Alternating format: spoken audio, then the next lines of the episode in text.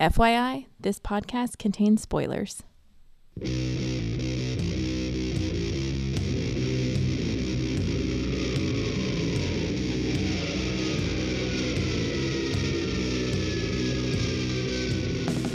Hey, everybody, welcome to episode 426 of the podcast that goes Snikt. Snikt. I'm your host, Jason Venable, and it's time for our My Bloody Valentine special because Marvel actually gave us a pretty good Valentine adjacent comics the last couple of weeks. There's romance in the air, but because there's Wolverine, there's also some blood in the air. So, not only is My Bloody Valentine an awesome band, and a movie I've never seen. but it's also very apropos for talking about Wolverine in the Valentine season, right? so yeah, so we have a actually a decent little stack of books, not a whole whole lot, but you know enough. We do some quick hits, kind of talk about some uh, romance and violence, right? So that's that's what you want for a Wolverine Valentine. You know, you want the hugs and the snicks. as we like to say. Um, so yeah, the first thing we're going to talk about is Wolverine Black, White, and Blood number three. Now, this has three stories, as these have had so far. Um, we have 32 Warriors and a Broken Heart, which is written by John Ridley and art by Jorge Fornes, who I've loved on both uh, Batman and Daredevil stuff. Uh, we have Burn, which is written by Donny Cates and art by Chris Bachalo. And then we have Red Planet Blues, written by Jed MacKay and art by Jesus Saiz. And then uh, VC's Clayton Cowles does the letters, and uh, Jorge Fornes does the cover. And the cover is really cool. So it's basically like a black sky with white stars kind of speckled.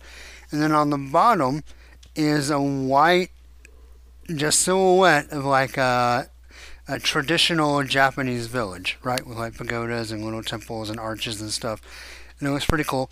And then coming down the middle of the cover is a cutout in red of Wolverine's forearm and claws, and then blood pooling off of the claws into the snow at the bottom. But then, kind of translucent through the forearm, is a screaming, growling, whatever face of Wolverine, all in red tone. It looks really, really cool. It's a really nice, nice cover. I, possibly an early, early bid for a cover of the year for 2021. It's, it's early. It's hard to say that right now, but it's definitely a, a great cover that I like quite a bit. Um, so in that story, which would be the most Valentine story of the bunch, um, the one by Ridley and Fornes, we have Wolverine talking about fighting the Silver Samurai and how he's fought the Silver Samurai over and over and over again.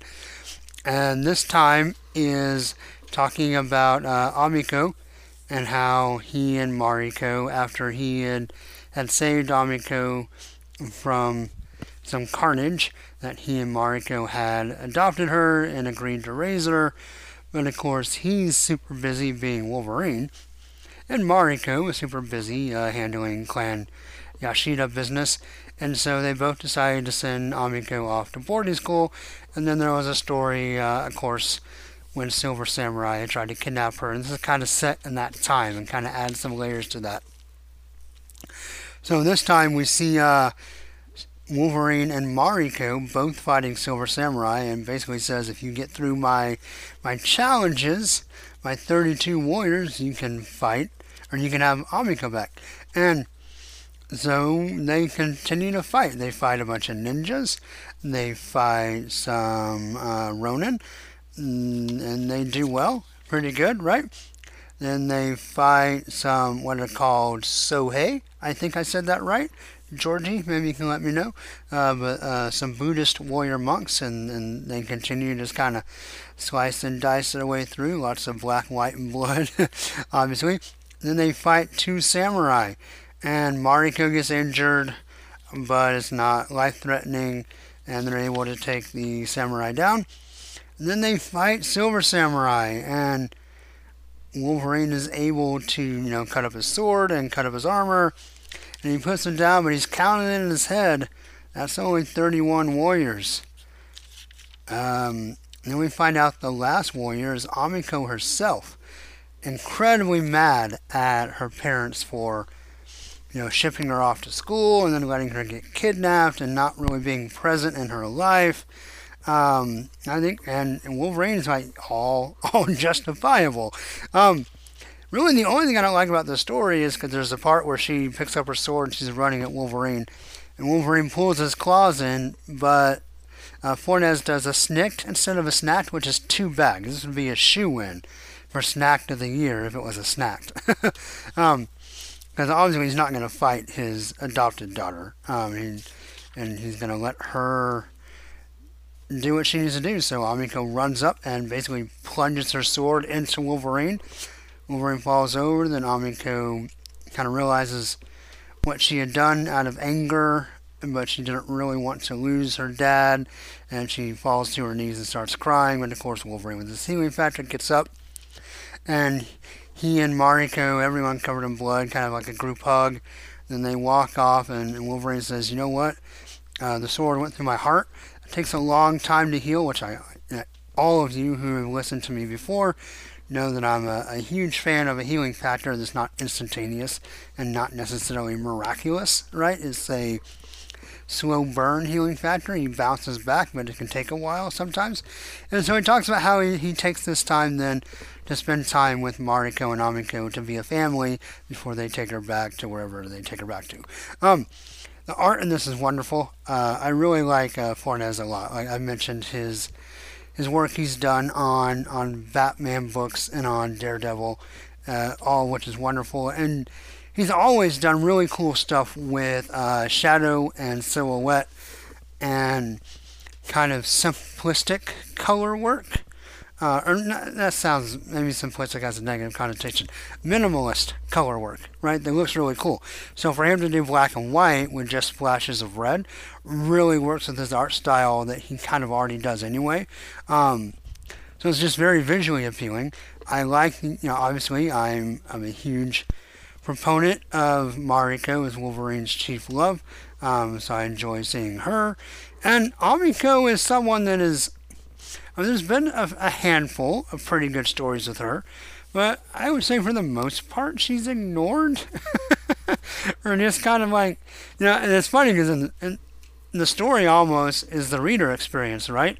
She's just kind of shipped off somewhere to just kind of live her life off the page, right? And so when when this tale talks about Logan and Mariko shipping her to boarding school because they don't have time for her, it's almost like the readership, right? That's almost the uh, the comic experience is that she's just kind of not ever really around, so she's off doing her own thing somewhere uh, while while Logan lives his life. So I was happy to see, you know, even if it's a story in the past, uh, to see a reference to her um, and kind of and kind of give her an emotional outlet, right, for for expressing her grief, anger, at kind of having some, you know, fairly absentee parents who who love her and care for her, but haven't and try to do the best for her, right? Like it's a good school, she's getting a good education, a good life, she's protected, she's safe, but she's missing her her adoptive mom and dad, and so you know, she kind of acts out on that, you know, in a way that, that most people would not through murder or attempted murder. But um, I don't know. It just is very emotionally compelling, right, to to see her react to her situation and kind of take the sword and and do something, and then immediately regret it, right? Like she, how how perfect and childlike emotion is that, right? Like you, you, you get upset, you throw the tantrum, you cause some trouble and or pain and or hurt, and you immediately regret it because you really just, at the end of the day, just want the love, right? Um, you know, I see that all the time with my kids, right? Um, a fit and they get upset because either they get in trouble or maybe they accidentally hit their brother and they don't really want to hurt him, and you know, just it's an interesting thing and, and feels very honest. So I really enjoyed the first story here. Um, the second story is uh, Wolverine at a bar, and Cosmic Ghost Rider comes from the future and says, Hey, this is the day you fight the Juggernaut in a bar. It's a great story. I wanted to see it. And so then Juggernaut comes along and they fight, but Cosmic Ghost Rider's like, oh, wait, I think I messed up by being here. And so um, he decides to go ahead and help because I guess I don't really, haven't really read much Cosmic Ghost Rider. I know a lot of people really like him. But um, I guess his chains are made from Cyttorak, so he's able to ca- actually kind of like slow the Juggernaut down, and then um, at, the, at the end, he and uh, Logan have a beer. Um, it's not bad. It's it's okay. The use of red and black and white is kind of cool. I, I would say, I know Bachalo usually does muted colors, so you would think, oh, black and white's an easy transition because he does a lot of a lot of shadow and and he's his art can be really busy at times, and he does a lot of similar color palettes that it's sometimes maybe hard to tell what's going on. It's actually even harder in black and white sometimes to tell what's going on. Um, and I'm I'm a huge Bachalo fan, so please please hear that criticism in that context that I normally like him a lot. I just found art to be a little slow. Sloppy is probably not the right word. Just a little hard to read in at places. So anyway, that was okay. Um, and then the last story is uh, Wolverine and Magik go to Mars um, with the Krakoa Gate. They see like some this land from I think it's from I forget the name, but from you know Jonathan Hickman's Avengers stuff. Right there was the group. Uh, they probably say it in here, and I probably forgot. Uh, not inheritors, but the gardener, the gardeners, right? And so there's a garden on Mars, but there's some a sect of AIM that is trying to like use their technology and weaponize it and stuff. And there's four of them, and they're instead of yellow beekeeper suits, they're in red beekeeper suits, and they're called MAME, Mars AIM. And Wolverine, uh, Magik leaves Wolverine, says, I gotta go. Uh, so he's gonna take care of it. He fights them, um, and they have this robot, and he fights that. And of course, it's pretty brutal and violent, but he's able to, to get it. And then uh, Magik comes back. Wolverine says, I got you a souvenir. And it's one of the Mame's helmets. And they're like, um, all right, cool. And then they go home. Um, it's fine. The art's really cool. I, uh, I like Jesus Saiz a lot. So, I mean, all through this issue, the art's really good. Um, I would say the first story has a lot of heft. Um, the middle story is just kind of a brawl. Uh, and the last story is is okay. Um, I don't know. I mean, I don't know if outside of the art, if either of the last two stories really interest me that much.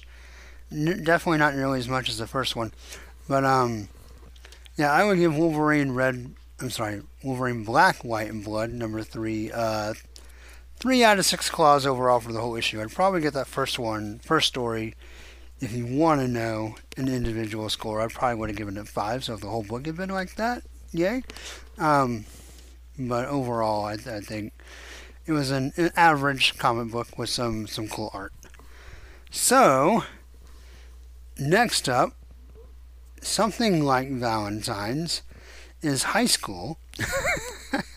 so we're going to talk about Runaways number 33, which is uh, written by Rainbow Rowell, art by Andre Genolet, maybe? I'm not sure I'm saying that right. Genolet, I'm not sure. Um, colors by D. Knief. Uh, I'm not doing very good on this one. Uh, letters by VC Joe Caramagna, and the cover, of course, by Kris Anka. Um, it's a really cool cover. Oh, sorry. Uh, there's also graphic design by Carlos Lau. Um, a pretty cool cover by Anka. We have uh, one of the characters, and they don't give. Of all the issues, I could have used like a title page or a, a credit page with floating heads and names. Uh, this is what I could have used I don't really know these characters very well. But um, the big green guy with the horns, he's on the front and he's playing football, and he's playing for his school called the Sabretooths, and they're in Sabretooth colors. And he's being tackled by guys on the Wolverine football team. And of course, their football uniforms look like Wolverine's uniform. And the helmet even has kind of the fake cowl on it. Um, almost like a Philadelphia Eagles helmet, but but it looks like Wolverine's mask. It's pretty cool. Um, it's a really nice cover. So basically, in this one, um, I've always heard really good things about Runaways. Uh, you know, particularly the Brian K. Vaughan run, and I've heard that this volume is also pretty nifty as well. Um, I intend to catch up on it someday. I just have not done it yet. Um, so I, I am not saying that every issue, because this is part two of this current story um, that Wolverine shows up in, and not to say that every issue needs to try to figure out where new readers are coming from, but I did find it a little hard to track everyone and, and figure out where in the story we were just because I have not read this comic before. Um, that said, it's not bad, but basically the kids, some or some of the kids in the Runaways have gone back to high school. Uh, we have this guy, um, Gert, no, sorry, Gib, Gib, who uh, is is playing football, and the other kids are wondering whether it's fair or not for him to play. Um, kind of reminds me of like uh, the Beast origin, right? Um, so this kid's on the on the football team, and everyone loves him because you know he's doing really good.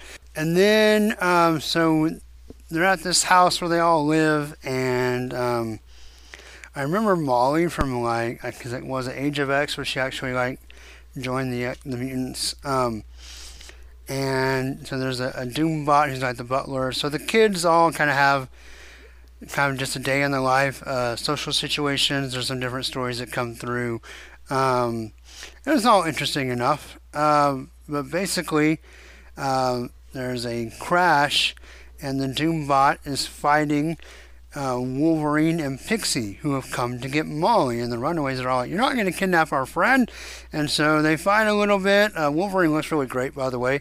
Uh, he's a beefy Wolverine here, uh, kind of thick, if you will. Um, and so it looks pretty good. Um, the art, art is nice here. Um, yeah, so they fight a little bit. Wolverine grabs Molly and is like, We're taking her to Krakoa. And they're like, You cannot kidnap our friend. He's like, Whoa, whoa, whoa, kidnap? We came because at Molly's request. We thought we were rescuing her. Like, she asked to come to Krakoa. And it kind of close up on Molly's face, and she's like, Eee! like, uh oh. Um, and to be continued. So that's kind of fun. Um, the art overall is nice. It kind of so it kind of reminds me of the of a similar style, right? And actually, I know at one point I believe Kris Anka was doing the interiors for this book as well, and it's definitely in that vein. But it also reminds me of of some of the art on Mark Waid's Archie run uh, from, of course, Fiona Staples and uh, Veronica Fish. Um, which is, I guess, nice and sunshiny and cartoony, but still almost like a cross between like a more innocent comic strip, but still comic booking and still having some heroic flair. So I, I think the art is really pretty great in this book. Um, and I mean, I think I probably would have enjoyed it more if I knew the characters better. But even the part where Wolverine comes in at the end is pretty fun because of the whole, like, okay, reached out to come to Krakoa and so they came to get her, and then we're we're met with hostility, and they're like, oh well, we gotta take her home because we gotta get her away from these people that are holding her back, and she's like, oh, well maybe, you know, it's hard to tell from the last panel. Did she really request? Did she maybe make the request and then change her mind? Um, so I'm definitely curious to see how that plays out. But that that was a, kind of a fun spin on the hero fighting hero misunderstanding trope.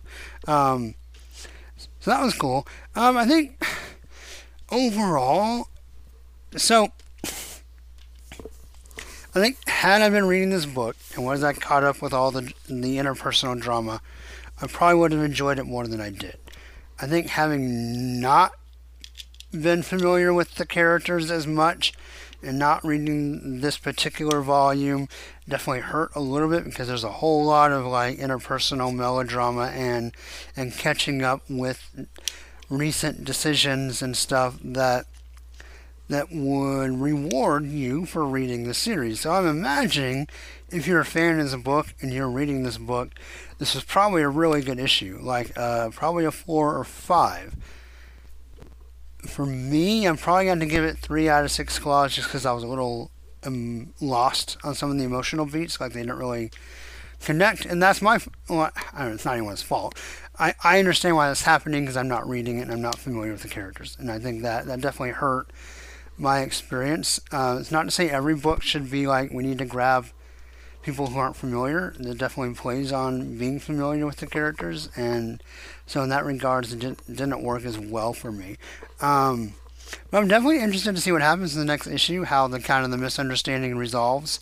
Um, so definitely looking forward to reading the next issue of Runaways, and I don't know, maybe this will kickstart my my getting into that concept um, a little sooner. I would just kind of wait until I kind of got back around to the time period when it came out in one of my reading projects, but we'll we'll see. Maybe I'll maybe I'll jump in a little earlier, get my get my runaway feet wet. But anyway, and that's some high school drama, and that was fun. Um, yeah, that was Runaways 33. So uh, next up is going to be X Force 17, which is uh, Quentin Quire Date Night. Um, this is written by Benjamin Percy with art by Joshua Cassara, colors by Guru Effects, letters by VC's Joe Caramagna, designed by Tom Mueller, cover by Joshua Cassara and Dean White. And it's Kid Omega, or Quentin Quire, and Phoebe Cuckoo on the front, trying to have a date, and behind them is all kinds of action with the X Force team, including Wolverine, of course, uh, Wolverine, Beast, Jean Grey, Colossus, Sage, and Domino, um, and Black Tom, I think. He looks like he's going into the sewer under a manhole. And, uh, yeah, they're running away from an explosion. And I don't have the digital copy, so I can't zoom. There's a comic book in the bottom left hand corner that's just kind of blowing in the wind. And I can't tell what it is. Maybe I may have to find someone that has the, uh, Actually, is it is it the issue or no? It's not. Just a little too much fire. Um, but yeah, that looks fun. Uh, and then uh, Quentin's shirt says, "I died a hundred times, and all I got was this lousy T-shirt," which is pretty fun. So it's a, it's a pretty nice cover. Um, so it really is Quentin just kind of talking about resurrection, and how he keeps dying, and he keeps coming back, and maybe he has a death wish because maybe he likes being reborn. We get lots of different times that he died, some of which we've seen, some of which we have not seen. Um, you know, some of some of which include Wolverine, and some of which some of which don't. And uh, basically talking about all these times that he dies and this idea of wanting to be reborn. So he gets this mission. Uh, he happens to be the only person there. He's supposed to have a date with um, Phoebe that night, so he wants to stay alive. He has a reason to to come through the mission unscathed and to try to survive and not get uh, not get um uh, resurrected. And there's this cruise ship that people think got taken over by Krakoa, and so Quentin goes. It is a massacre. He finds one survivor, uh, a little girl with her teddy bear in one of the cabins on the cruise ship, and she's terrified of him. And he turns around to see something and has a look of shock on his face and then he dies anyway. and he gets resurrected and he comes out, and uh, Phoebe brings him a nice change of clothes and kind of reconnects with him, gives him some nice memories um, of what they had done since his last resurrection, so he can remember kind of the romance. Uh, so that's nice for Valentine's Day, right? And she's like, better? He's like, much better. And so then they go to visit some of the people in the hospital. There were a couple other survivors found, and they all see monstrous versions of X Force, uh, Wolverine, Colossus, Quentin Quire. And he's like, huh, that's weird. And then Phoebe's like, well, I don't want to say anything, but it looks like all these minds have also, they all like have your psychic fingerprint. And so it's really odd. So he's like, well, I don't think I killed everybody. I'm pretty sure I didn't. Um, and you always have the idea, right? Like, well, maybe someone was messing with their mind because these are these nightmarish versions of our heroes, or at least our X Force team. So he's like, huh. And then um, we get a little bit of, of uh, kid trauma from Quentin, and we can get some some flashbacks of his childhood. And they decide they're going to go uh, get a new costume. Some he needs some new clothes, some futuristic or forward-looking uh, costumes. And we have a uh, a a wardrobe montage, which is fun, right? Um, he has like a punky post-apocalyptic one. He has like a, a skin-tight pink suit with an Omega sign on his chest. Then he has like a, a pink hued cable costume, which is pretty awesome. Uh, he has a glob, and he's like, "Whoa, no, no, no, no!" And he's like covering up his privates because he, you know, he's not a skeleton underneath. In Oregon's, he's a naked dude under there. then he has like a Shi'ar one, a fake Wolverine costume, uh, which is funny because says because all of these is like too post-apocalyptic, too clingy, too pouchy, too much pee pee, uh, too Shi'ar, and the Wolverine one, he says too bad mentory, which is pretty fun. Um, then he gets a suit that looks kind of like uh, Cyclops' suit. It's like black and like pink Tron trim, and he has like glowing glasses. And um, yeah, but then he looks in the mirror and sees this horrible thing, and then we see um, um, ugh. I, I'm forgetting his name. Jumbo Carnation. Sorry, I like the guy.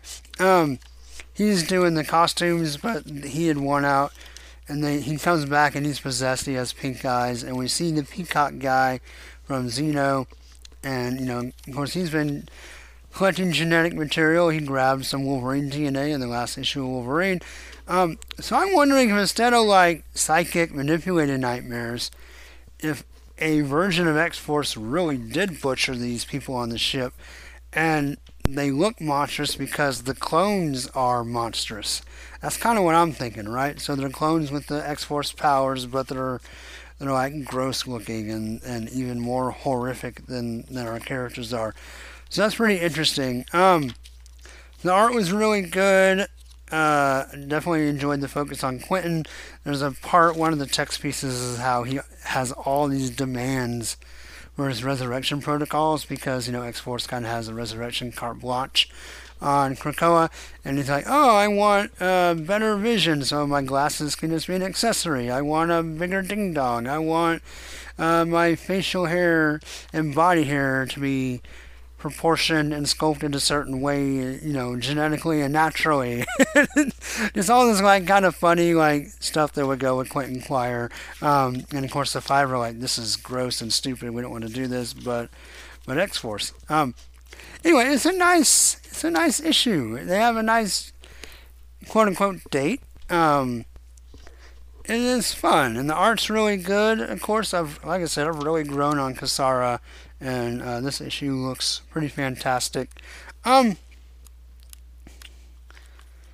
yeah, I uh, I would give X Force 17 a very solid four out of six claws at, at least. Um, kind of flirted with the five. Um,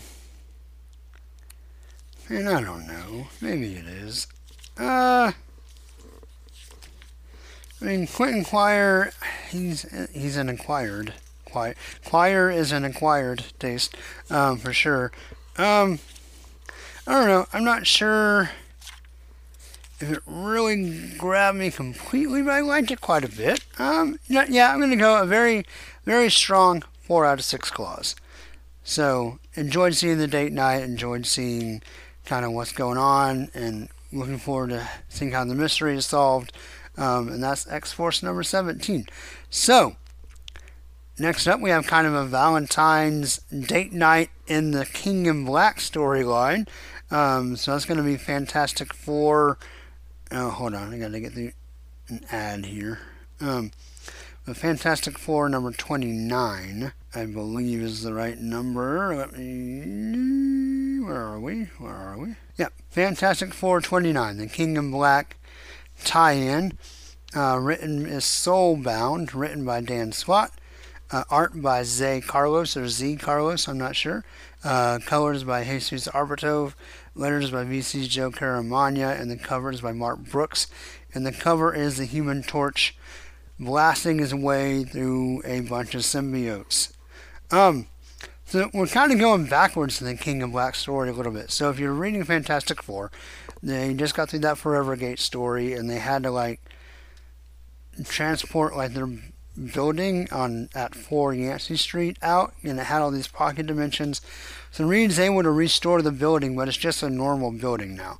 And also, Johnny has um, this character Sky that he brought back from like this alien world, and they're supposed to be soulmates, and but they're still trying to kind of get to know each other. And so they decide they're going to go out on a date. And meanwhile, King in Black happens. They're actually having a pretty good date. It's a pretty fun little scene. Sue doesn't trust her because she doesn't really believe the, that they're soulmates just because this thing told them they were. Um, so she turns invisible and like kind of spies on them, and that doesn't go very well. Um, but yeah, so they fight. You know, symbiotes. They're doing their thing. Um, Human Torch. We get the scene. Um, from King in Black number two, where Spider-Man and Human Torch uh, go Nova. That's where we see Wolverine uh, fighting some symbiotes as well. And you know, Human Torch disappears. Sky finds Sue. Uh, it's like, where's where's Johnny? And she's like, uh, kind of realizes she maybe is giving Skye a hard time, and they decide, you know, to go fight. But then Sky gets uh, taken over by a symbiote, and is gonna fight Sue um, until what happens?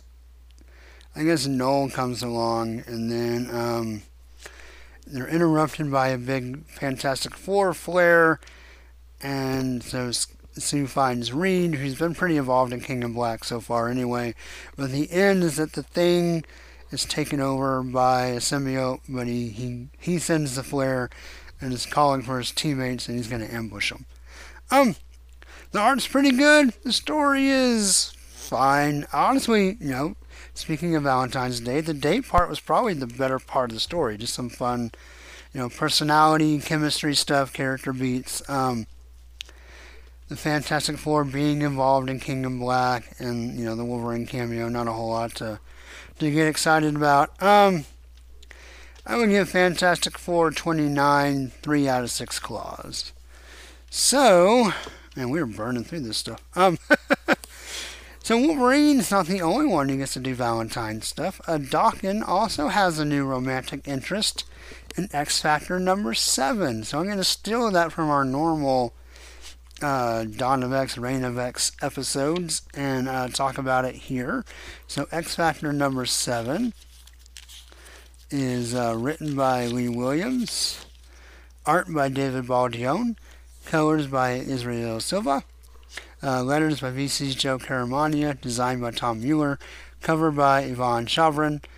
And um, the cover is a big-headed eye boy with his new eye-themed bandana, and then Polaris in the front with the green lightning. It's fine. I haven't really loved the X Factor covers, to be honest. It's been a lot of okay. Um, so we have Prodigy and um, his boyfriend Speed saying that he didn't. I think it's his name, right? Oh gosh, it's Tom or Tommy. Um, yeah, I think he's like a young Avenger or something. Um, anyway, um, they're making out, and he's like, "Well, you didn't die when everyone said you died because I was with you. Uh, we were together, and here's social media posts to prove it." And then Daken um, is dressed like a frat boy and gets called out for it, but it's funny because he's flirting with Aurora, and it's actually a pretty good scene. But Aurora's like concerned that is manipulating her. But we get kind of a cool, a cool summary of Daken's powers, where he's like, you know, I can't invent pheromones. That's not how it works. Like, I can take something that someone's already feeling, and I can magnify it or use it to my advantage. And we've seen him do that, right? Where someone's maybe attracted to him and he kind of uses that to make them kind of do, or to convince them to do kind of what he wants or whatever. Um, but he basically says, I can't, I can't manufacture it. All I can do is enhance what already exists. And so he's like, so if you have feelings for me, or if there's something here, like I'm not, I'm not. First of all, I'm not not trying to do anything. But if I wanted to, I, I couldn't make it up. If there's some lust in the air, it's already in the air, and all I can do is kind of play into it. And she's like, okay, I can dig that. And they're about to kiss, but uh, North Star interrupts them, and so he's like, "All right, well, I gotta go. I'm tagging, I'm following Siren around. We're trying to figure out what's going on with her and her whole death thing." And then we get um some scenes. Polaris is kind of out of it, um, and yeah. So then there's a lot of talky talk. and uh, Daken's following. So we get a text piece about the Morrigan, which I don't, I don't, I don't think I read that story when it came out. That was part of uh, Peter David's X Factor after I had bailed, I think. Um, and that was mostly a budget bail. I, I plan to reread that again at some point.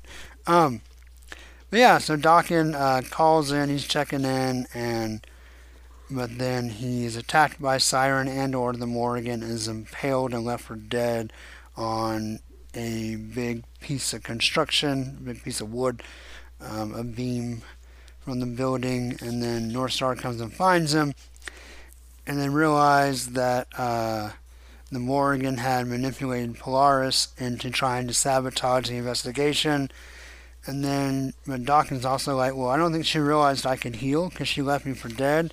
I think that's to our advantage. So then he goes to get in a hot tub, and Aurora comes and gets in the hot tub with him, fully dressed. She was worried about him, and they talked about how they miss each other, and they start making out.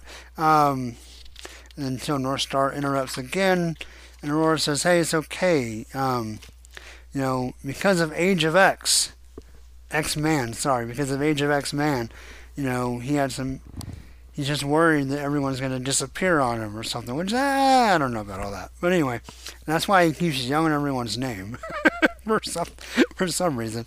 Um, and then uh, we have a scene that night, and we have Prodigy and Eye-Boy hiding in a room, and they're like, everyone's dead, and Daken comes in, and it looks like Aurora and North Star are in like this war again light circle, and they are sacrifice, dead, whatever, to be continued. So the art is pretty fantastic, and I like, I really like Daken in this issue. I like him kind of his, kind of the twist on his powers, or maybe the development explanation of his powers. Um, I like how he's kind of confident, but also a little bit awkward with Aurora because I think he's genuinely interested in her. Um, so that's kind of cool. I think that's a, a nice or potentially nice relationship.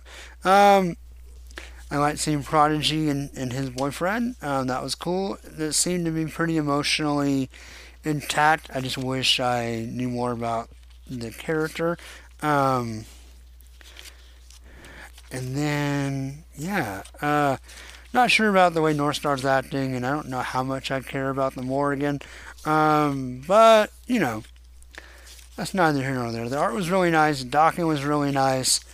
Um, I've seen a lot of people wondering whether he, uh, maybe when he was left for dead, it wasn't just that the Morrigan didn't understand his powers, as maybe she left something like a dark seed there, and maybe he killed everyone that night um, at X Factor base.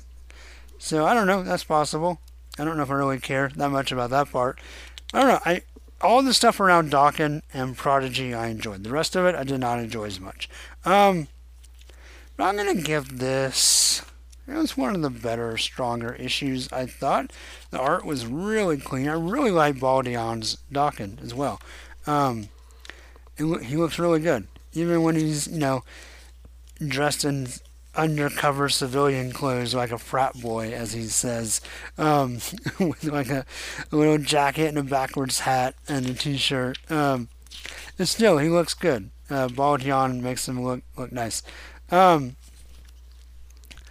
uh, I don't know. I would.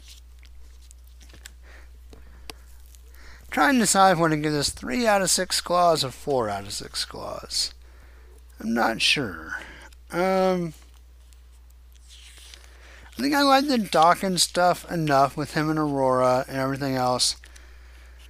Even though I don't, I'm not too fussed about the Morrigan story part. I think I'll go ahead and go a very, it's it's right on the fence. I could, could easily swing to a three, but I'll go ahead. I mean, it's Valentine's, right? We're gonna be generous and lovey-dovey. So I'm gonna give it four out of six claws, but it's a light, it's a light four. All right. Well, to end the episode, we're going to have a little bonus content of our favorite ex couple, Rogue and Gambit, and Excalibur number 18. So that's how we'll end our Valentine's special. Um, this, of course, is written by Tini Howard, art by Marcus To, colors by Eric Arciniega, letters by VC's Ariana Maher, designed by Tom Mueller, cover by Mahmoud Asrar and Matthew Wilson. And on the cover, we have Rogue, Jubilee, Gambit, and Rictor looking down in dejection. And then behind them is uh, Doug, Nightcrawler, Magneto, Emma, Kate Pryde, and Mr. Sinister, and kind of a, a red glow. And then behind them is a big Krakoa head. Um, I don't really know what they're trying to say on the cover, besides everyone we have like a row, four people mourning, and then the line of like the quiet council behind them looking very stern, like, oh, don't you mess this up. And then Krakoa in the back. It, it's a fine cover. It's okay. Um, so we start off with Saturnine um, with a request from Krakoa, but they're like, nope, you don't have a Captain Britain anymore, so you cannot approach me or talk to me. But of course, we know that Betsy has come back, but everyone's trying to figure out is it really her? and Rachel confirms that she has the right Betsy's memories, right? She remembers Krakoa and our universe. But Rogue is still just like, I just don't know. So Rachel says, Here, absorb a little bit of my power just for a few days. Help keep an eye on her, right? See if anything goes wrong. And, you know, we'll go from there.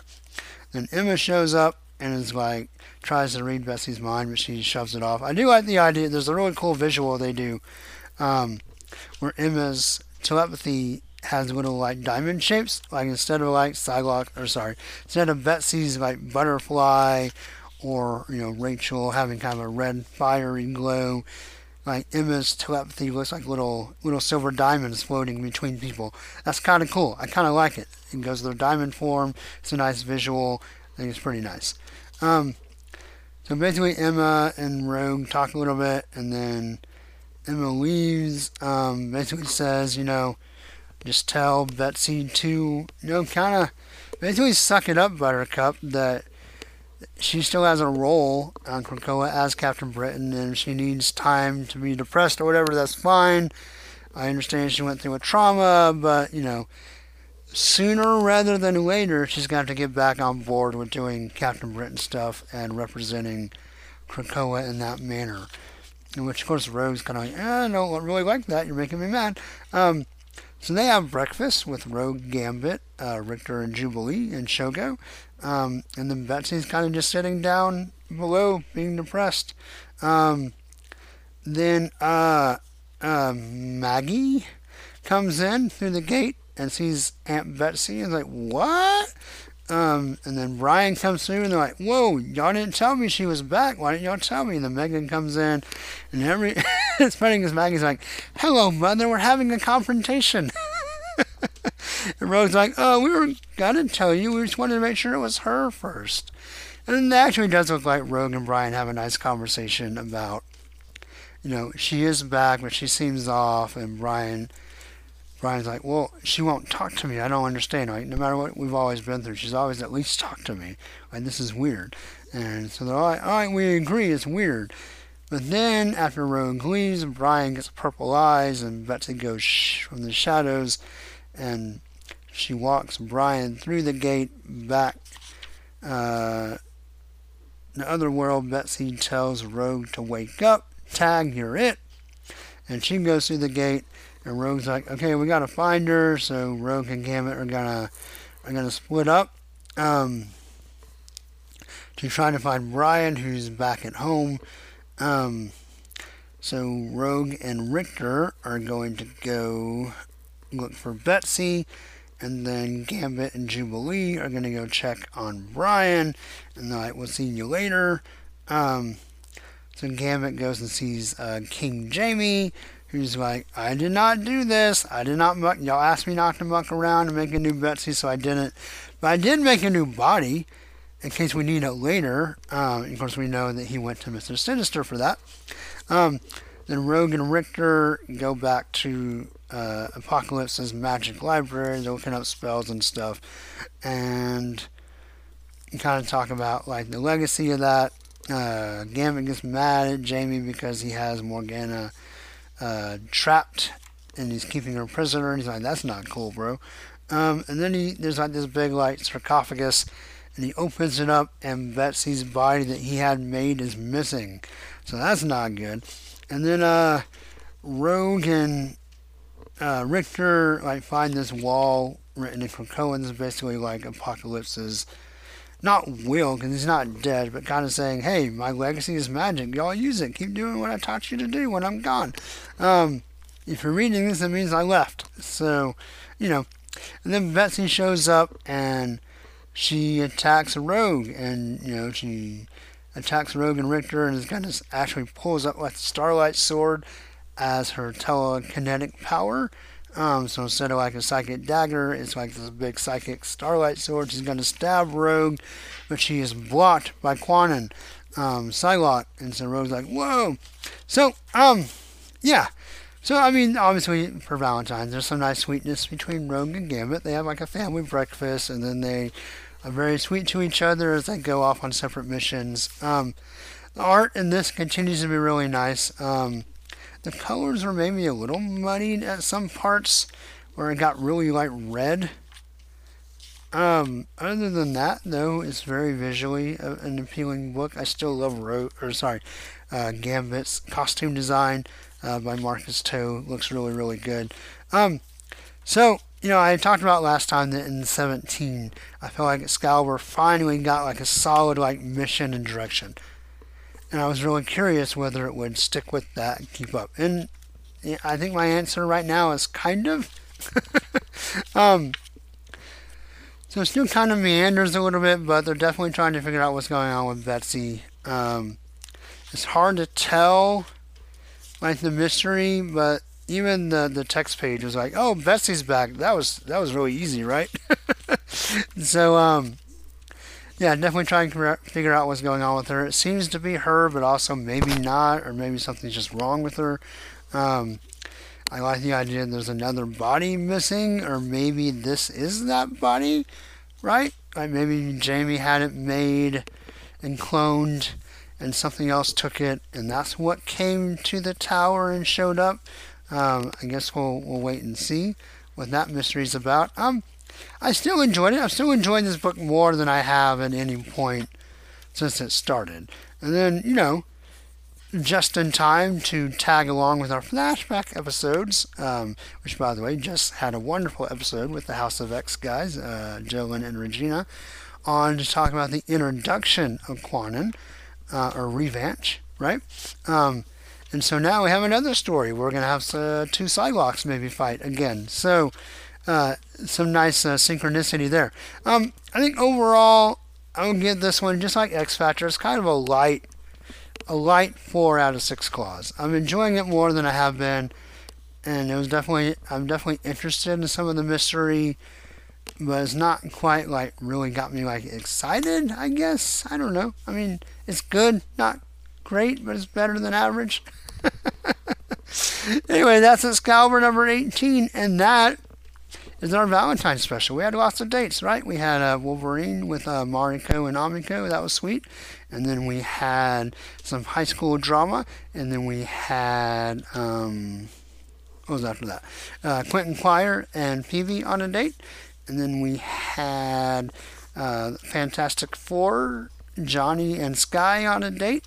And then we had Daken hooking up with Aurora a little bit, and then we had some Rogue and Gambit. So lots of lots of couplage for your Valentine's pleasure. So anyway, um, that's it. That's going to do it for this episode. Hope you enjoyed my Bloody Valentine special. Um, as always, uh, for the podcast that goes Snikt, you can like the Facebook page. Twitter is at Sniktcast. Uh, next up, hopefully, well, well, no, it should be. It should be um, uh, Uncanny X Men 300 with uh, a couple of the guys from Homo Superior, which I'm very excited about. So definitely uh, keep your ears out for that. And then um, after that, we'll have some more flashback stuff, and then also catch back up with Georgie and Dan from the Excaliburs on new X books. So that's all coming down the pike real soon. So until then, please everyone stay safe, stay well, and until next time, hugs and snacks. Bye bye. And snacked.